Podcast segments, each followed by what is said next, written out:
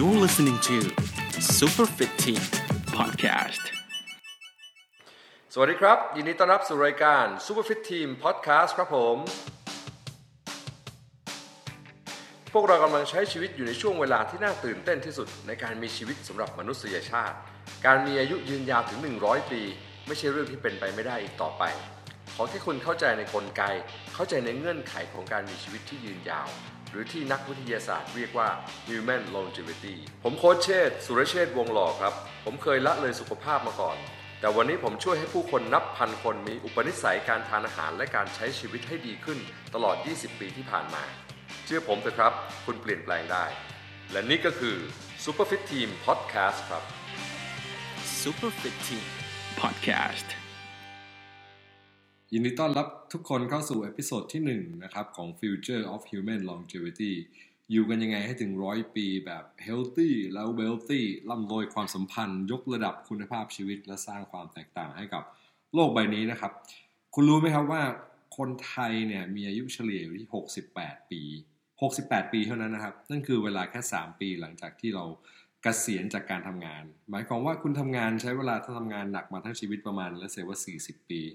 เพียงเพื่อมีเวลาใช้ชีวิตหลังเกษียณแค่ 3 ปี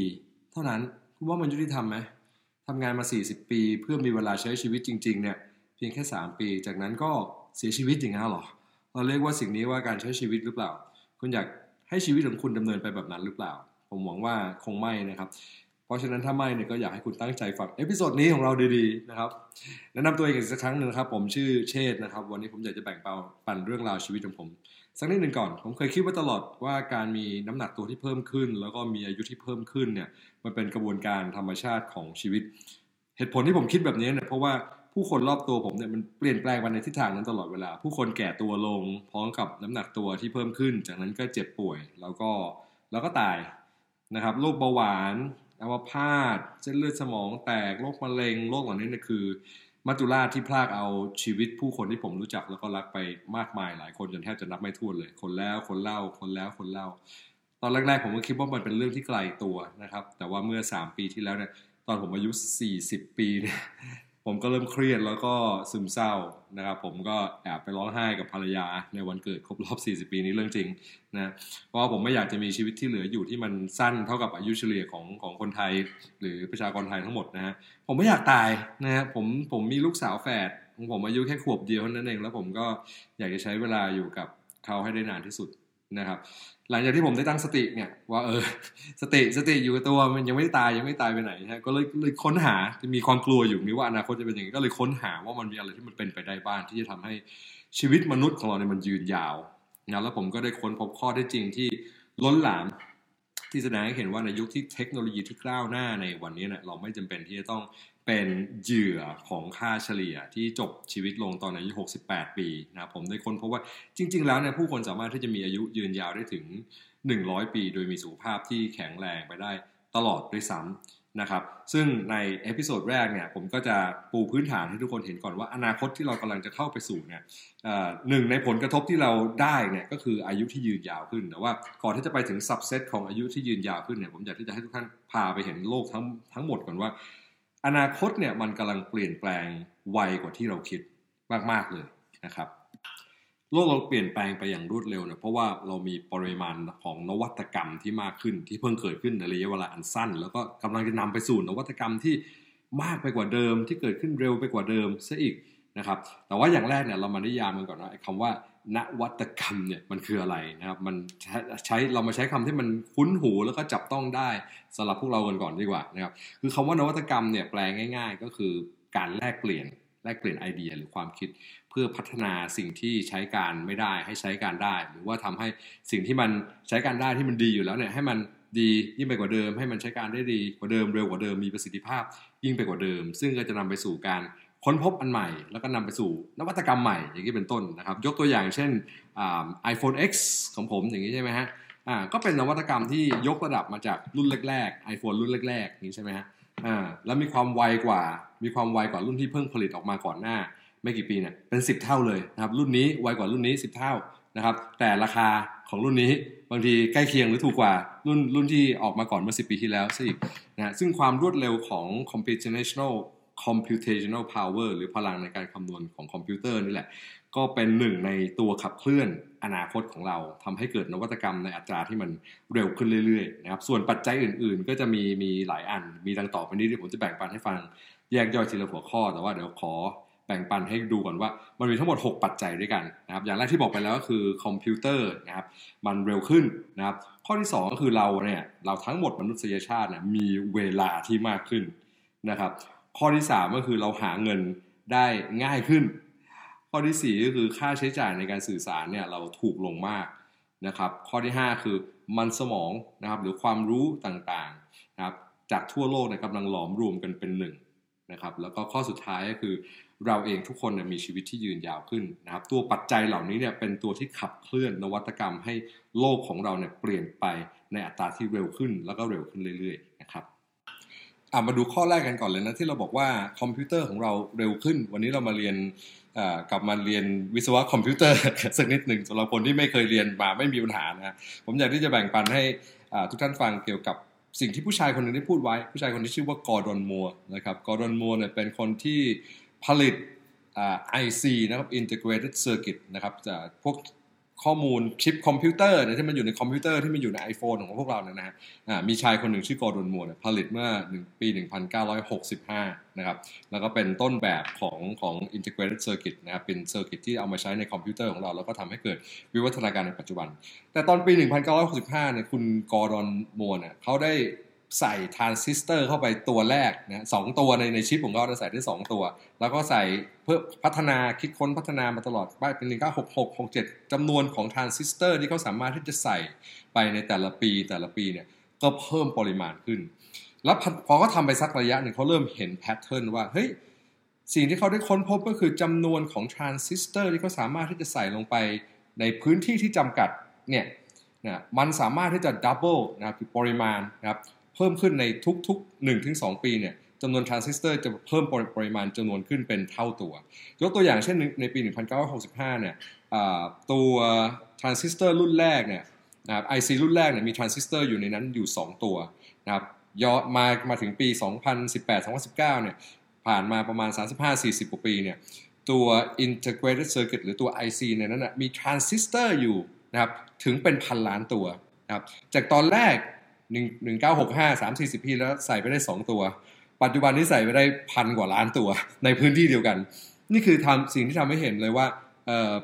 ความสามารถในการที่จะคำนวณจากคอมพิวเตอร์เนี่ยมันมันยกระดับขึ้นแบบไม่รู้กี่สิบเท่า นี่คือเป็นตัวแรกที่มันทำให้เกิดนวัตกรรมอย่างรวดเร็ว แล้วเราอาจจะคิดว่าไอ้เหตุการณ์เนี้ยปรากฏการณ์เนี้มันเพิ่งเกิดขึ้นตั้งแต่มีคอมพิวเตอร์มาใช่ไหม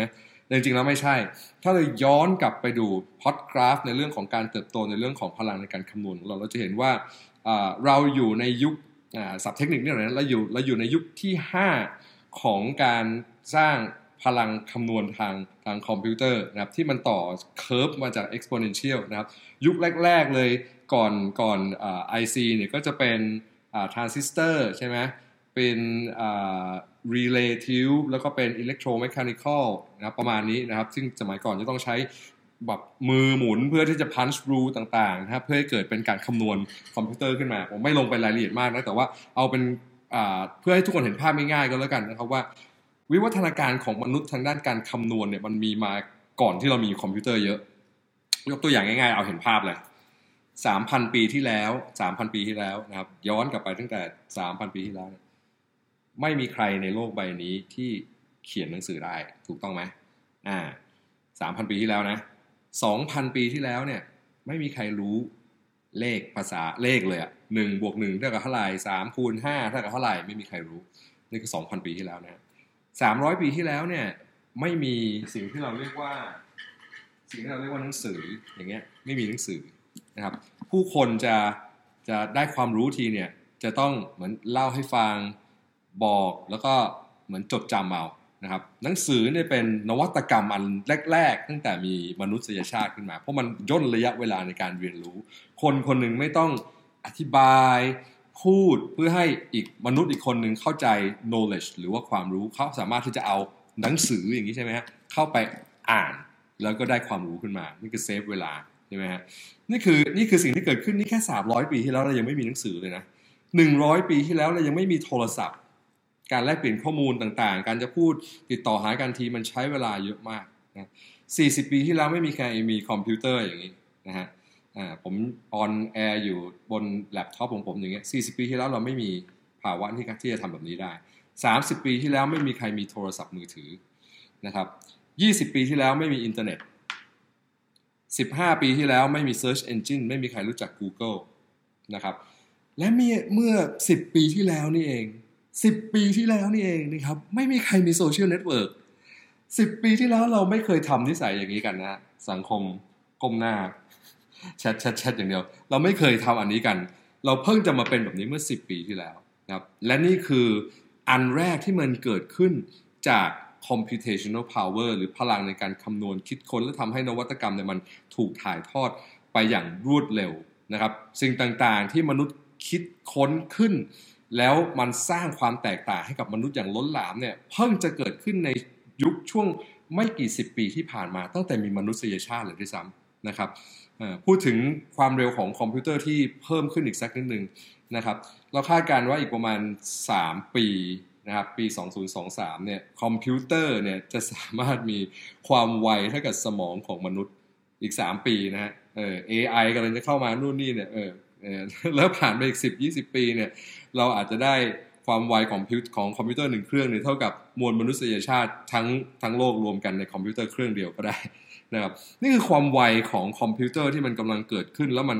ความไวเหล่านี้มันไปนำไปสู่การผลิตอันอื่นๆนะครับที่กำลังจะเข้ามาขออนุญาตใช้ศัพท์เทคนิคนิดหน่อยไม่ต้องงงนะถ้าไม่เคยได้ยินมาก่อนก็ก็เคยได้ยินซะนะ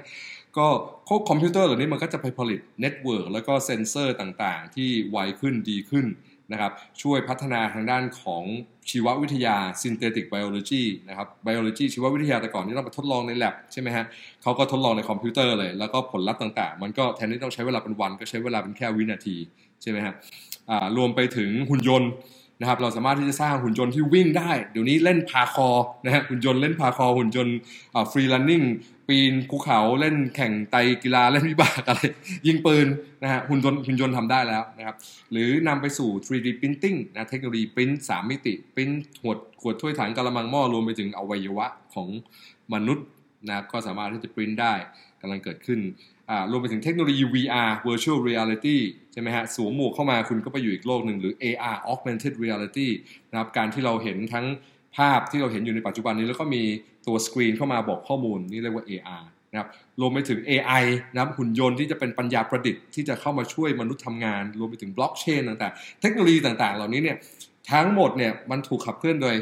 ความเร็วของคอมพิวเตอร์ที่มันที่มันไวขึ้น แล้วก็ทำให้เกิดสิ่งนั้นเนี่ยโชโชโชโชโชมา มันก็เลยทำให้เกิดทำให้เกิดความไวของนวัตกรรมนะครับการหลอมรวมของเทคโนโลยีทั้งหมดเนี่ย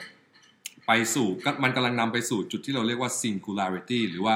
หรือว่าจุดที่เทคโนโลยีจากหลาย ๆ แขนงเนี่ยเข้ามาหลอมรวมตัวกันเป็นเป็นเทคโนโลยีอันเดียว แล้วเมื่อถึงจุดนั้นเนี่ยเรายังไม่ได้เกิดจุดนั้นนะฮะแต่เมื่อเมื่อมันถึงจุดนั้นแล้วเนี่ย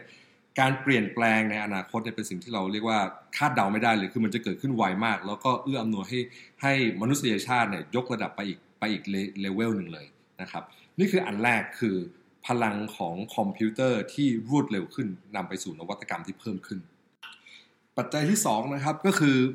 เราเนี่ยมีเวลามากขึ้นนะครับซึ่งอันนี้อาจจะดูแบบเหมือนย้อนแย้งสำหรับ แต่ละบุคคลใช่ไหมบอกว่ามีเวลามากขึ้นยังไง กูไม่มีเวลาไม่ใช่อย่างนั้นนะครับผมหมายถึงมนุษยชาติเราเนี่ยมีเวลาในการใช้ชีวิตมากขึ้น เมื่อวิวัฒนาการมันมันมันพัฒนาไปนะครับ แต่ก่อนเนี่ยที่มนุษยชาติเกิดขึ้นมาเนี่ยมาเวลาส่วนใหญ่ของเราเนี่ยก็ต้องใช้ในการไม่หาอาหารก็หลบหนีภัยอย่างนี้ใช่ไหมตั้งแต่เราอยู่ในทุ่งหญ้าฮาวาน่าอย่างนี้ใช่ไหมเราต้องออกไปล่าสัตว์ นะฮะออกไปหุงข้าวก่อฟืนอะไรเงี้ยนะครับ ยกตัวอย่างง่ายๆแล้วล้วกันนะครับ ที่บอกว่ามนุษยชาติมีเวลามากขึ้นเนี่ย ย้อนกลับไปเลเซว่าสักปีคริสตศักราชหนึ่งคริสตศักราชคศหนึ่งเจ็ดห้าศูนย์ประมาณประมาณสองร้อยห้าสิบสองร้อยหกสิบกว่าปีที่แล้วเนี่ยนะครับ ในการที่จะมีแสงไฟหรือว่าแสงแสงไฟที่เราเห็นกันอยู่เนี่ยนะครับ แสงเหมือนตอนกลางคืนเปิดไฟนะฮะเขาบอกว่าต้องใช้เวลาของมนุษย์เนี่ยนะฮะ ถึง 50 ชั่วโมงในการที่จะผลิตน้ำมันตะเกียง 1 1 ตะเกียงนะครับ นี่คือย้อนกลับไป 250 ปีที่แล้ว ในปี 1790 นะครับ ผ่านมาอีก 40 ปีเขาเริ่มมีการผลิตเทียนได้เป็นครั้งแรก เทียนหนึ่งเล่มเนี่ยใช้เวลาในการผลิตของมนุษย์เนี่ยมนุษย์ต้องใช้เวลา 6 ชั่วโมง ผลิตเทียนเพื่อให้ได้เทียนหนึ่งเล่มนะครับ 1880 ก็ใช้เวลาประมาณ 15 นาทีของมนุษย์ในการที่จะผลิตน้ำมันตะเกียงได้ 15 นาที หรือ 1 ชั่วโมงต่อ 1 ชั่วโมงก็แล้วกันนะครับรู้ไหมในปัจจุบันเนี่ยเวลาอของไฟในหนึ่งชั่วโมงเนี่ยใช้แรงงานมนุษย์เท่าไหร่ปัจจุบันก็คือถ้าเทียบนะฮะเทียบก็คือประมาณครึ่งวินาทีเท่านั้นครับนี่คือเวลาที่มนุษย์ได้เพิ่มขึ้นมา เมื่อเทคโนโลยีมันมันพัฒนาขึ้นไป เราไม่ต้องเสียเวลาในการทำ บางสิ่งบางอย่าง เพื่อที่จะมีชีวิตอยู่นะเราสามารถที่จะเอาเวลาของเราไปพัฒนาคุณภาพชีวิตยกระดับนวัตกรรม แล้วก็เสริมสร้างความสิวิไลให้กับมนุษยชาติได้มากขึ้นนะครับราคาของค่าไฟก็ยกตัวอย่างก็ถูกลงเหมือนกันนะแต่ก่อนเนี่ยถ้าคุณจะเปิดไฟหนึ่งดวงนะครับทิ้งไว้หนึ่งเดือนแล้วคุณสมัยก่อนประเทศไทยไม่มีไฟฟ้าใช่ไหมสมมติย้อนกลับไปปีหนึ่งหนึ่งพันสามร้อยหนึ่งเอ้ยหนึ่งพันหนึ่งพันแปดร้อยอย่างเงี้ยนะฮะสองร้อยปีที่แล้วเนี่ย ไฟหนึ่งดวงเนี่ยนะครับ เปิดไว้หนึ่งเดือนเนี่ย คุณต้องจ่ายค่าไฟประมาณหนึ่งล้านบาทนะครับ ในขณะที่ปัจจุบันเนี่ยค่าไฟหนึ่งดวง เปิดไว้หนึ่งเดือนก็เดี๋ยวนี้ประหยัดไฟเบอร์ห้าก็อาจจะไม่กี่สิบบาทนี้ใช่ไหมครับเพราะฉะนั้นนี่คือเรามีเวลามากขึ้นนะครับในการที่จะไปทำสิ่งต่างๆ ให้กับมวลมนุษยชาตินะครับนี่คือนี่คืออีกอีกประเด็นหนึ่งเลยนะครับที่ที่เป็นปัจจัยนะครับหลายคนอาจจะไม่ได้คิดว่าเอ้ยเรามีเวลาที่มันมากขึ้นแต่พอมาลองคิดในลักษณะของตรงนี้แล้วเนี่ย เวลาที่เราใช้ไปในปัจจุบันเนี่ยน้อยมากในการที่จะทำบางสิ่งบางอย่างใช่ไหมครับอืมปัจจุบันความอำนวยความสะดวก มีสิ่งต่างๆที่อำนวยความสะดวกชีวิตมนุษย์เยอะมากนะครับเดี๋ยวนี้เรามีไลน์แมนอยากจะกินอะไรก็โทรเข้ามาได้เลย เราไม่ต้องเทเสียเวลาออกไปซื้อของนะครับเรามีบริการต่างๆ ที่เรียกว่า door to door service ที่บริการสินค้าบริการมาถึงหน้าหน้าประตูบ้านเราเลยนะครับ เอื้ออำนวยให้เราทำสิ่งต่างๆ ที่เราที่เราอยากจะทำได้มากขึ้นไม่เสียเวลาไม่ต้องเสียเวลาในการเดินทาง หรือว่าติดต่อผู้คนใช่ไหมครับอ่านี่คือข้อที่2นะครับคือเรามีเวลามากขึ้น ข้อที่3นี่คือนอกจากนั้นเราก็ยังมีช่องทางในการหาเงินได้มากขึ้นด้วยในยุคของอินเทอร์เน็ตในปัจจุบันเนี่ยคุณสามารถที่จะสร้างธุรกิจสร้างผลิตภัณฑ์ สร้างบริการอะไรก็ได้ แล้วก็นำเสนอออกไปสู่ผู้คนหมู่มากนะครับ แล้วถ้าบริการของคุณไอเดียของคุณนะครับเป็นที่ต้องการมีความคิดสร้างสรรค์มากพอ แล้วก็มีคุณมีมีจิตวิญญาณของผู้ประกอบการ ให้บริการผู้คนทำงานดีเนี่ยคุณประสบความสำเร็จได้ได้ง่ายขึ้น เพราะว่า ในปัจจุบันเนี่ยมันมีเทคโนโลยีต่างๆ ที่จะทำให้ผู้ประกอบการเนี่ยสามารถที่จะมีลูกค้าได้เยอะขึ้นนะครับถ้าไประดับโลกนะคุณอยากจะมีผลิตภัณฑ์ที่คิดขึ้นมาไม่เหมือนใครนะแล้วมีคนสนับสนุนก็มีบริการเรียกว่า crowdfunding นะในเมืองนอกก็มีในเมืองไทยผมก็คิดว่าเริ่มมีละในการที่เอาไอเดียของเราขึ้นไป โชว์บนอินเทอร์เน็ตนะครับในในในสิ่งที่เรียกว่า crowdfunding แล้วก็ได้รับการสนับสนุนนะครับ รวมไปถึงช่องทางในการทำมาหากินออนไลน์ต่างๆ ที่ปัจจุบันนี้เนี่ยเราสามารถที่จะทำได้หลากหลายในหลากหลายสื่อนะครับก็จะเป็นอีกช่องทางหนึ่งที่ทำให้มนุษย์เนี่ยมีมีรายได้ที่มันมากขึ้นนะครับนี่คือข้อที่3นะครับเกิดนวัตกรรมต่างๆ มากขึ้นเราหาเงินได้มากขึ้นมีเวลามากขึ้น ข้อที่ 4 ก็คือค่าใช้จ่ายในการสื่อสารเนี่ยมันถูกลงมาก ถ้าคุณคิดดูดีๆนะครับ ปัจจุบันนี้เนี่ย เราโชคดีมากที่อยู่ในยุคนี้นะครับการสื่อสารเป็นสิ่งที่เรียกว่าแทบจะไม่มีค่าใช้จ่ายเลยก็ได้ ถ้าย้อนกลับไปในปีเหมือนเดิมในปีที่ผมเกิด 1975 นะประมาณ 43 ปีที่แล้ว ค่าโทรศัพท์จากเราสมมติเราจะโทรไปอเมริกา ค่าโทรศัพท์ 1 นาทีโทรไปอเมริกาตอนสมัยผมเกิดเนี่ยนาทีแล้วประมาณ 300 บาท นาทีละ 300 บาทจะโทรไปอเมริกานะเออแต่ปัจจุบันนี้อยากจะโทรหาเพื่อน ผมมีที่ปรึกษาอยู่อยู่อเมริกา มีเพื่อนอยู่ต่างประเทศเยอะแยะมากมาย ผมสามารถที่จะไลน์คอลไปหาเขาค่าใช้จ่ายเท่าไหร่หรอครับศูนย์บาทนะครับ วันนี้เรามีเทคโนโลยีเรามีศักยภาพที่จะโทรหาใคร คุยกับใครก็ได้บนโลกใบนี้โดยที่ไม่มีค่าใช้จ่ายเลย ถ้าคุณลองมองคิดดูปัจจุบันนี้มันอาจจะเป็นเรื่องแบบก็ธรรมดาแล้วไงอะก็ฉันโทรหาได้แต่มองกลับไปแบบ ซูมเอาออกไปว่าสิ่งที่คุณเพิ่งมีวันเนี้ยที่คุณคิดว่าแล้วไงอะมันธรรมดามากอะแต่ถ้าคุณคิดกลับไปดี เราเพิ่งมีสิ่งนี้ได้ไม่นานนะสามสิบปีที่แล้วเราทำแบบนี้ไม่ได้นะครับยี่สิบสามสิบปีที่แล้วยิ่งเป็นไปไม่ได้ใหญ่ เพราะฉะนั้นวันนี้เนี่ยการสื่อสารเนี่ยถูกลงกว่าเดิมนับพันเท่า นี่คือเหตุผลที่นวัตกรรมต่างๆ โอกาสต่างๆ มันเกิดขึ้นได้เร็วขึ้นมากนะครับ ข้อที่5อ่าพูดถึงเรื่องของความไวนิดนิดหนึ่งนะครับ ปี 2020 เนี่ย เราก็จะมีอินเทอร์เน็ตที่เรียกว่า 5G นะครับเกิดขึ้นในโลกแล้วนะครับอาจจะยังไม่ใช่ในประเทศไทย อาจจะไม่ใช่เร็วๆนี้นะอาจจะเป็นปีถัดๆไปแต่ว่าไม่ช้าไม่นานนะครับ เราก็จะต้องหนีไม่พ้นการเติบโตของเทคโนโลยีทั่วโลกนั่นแหละนะครับ เมื่อ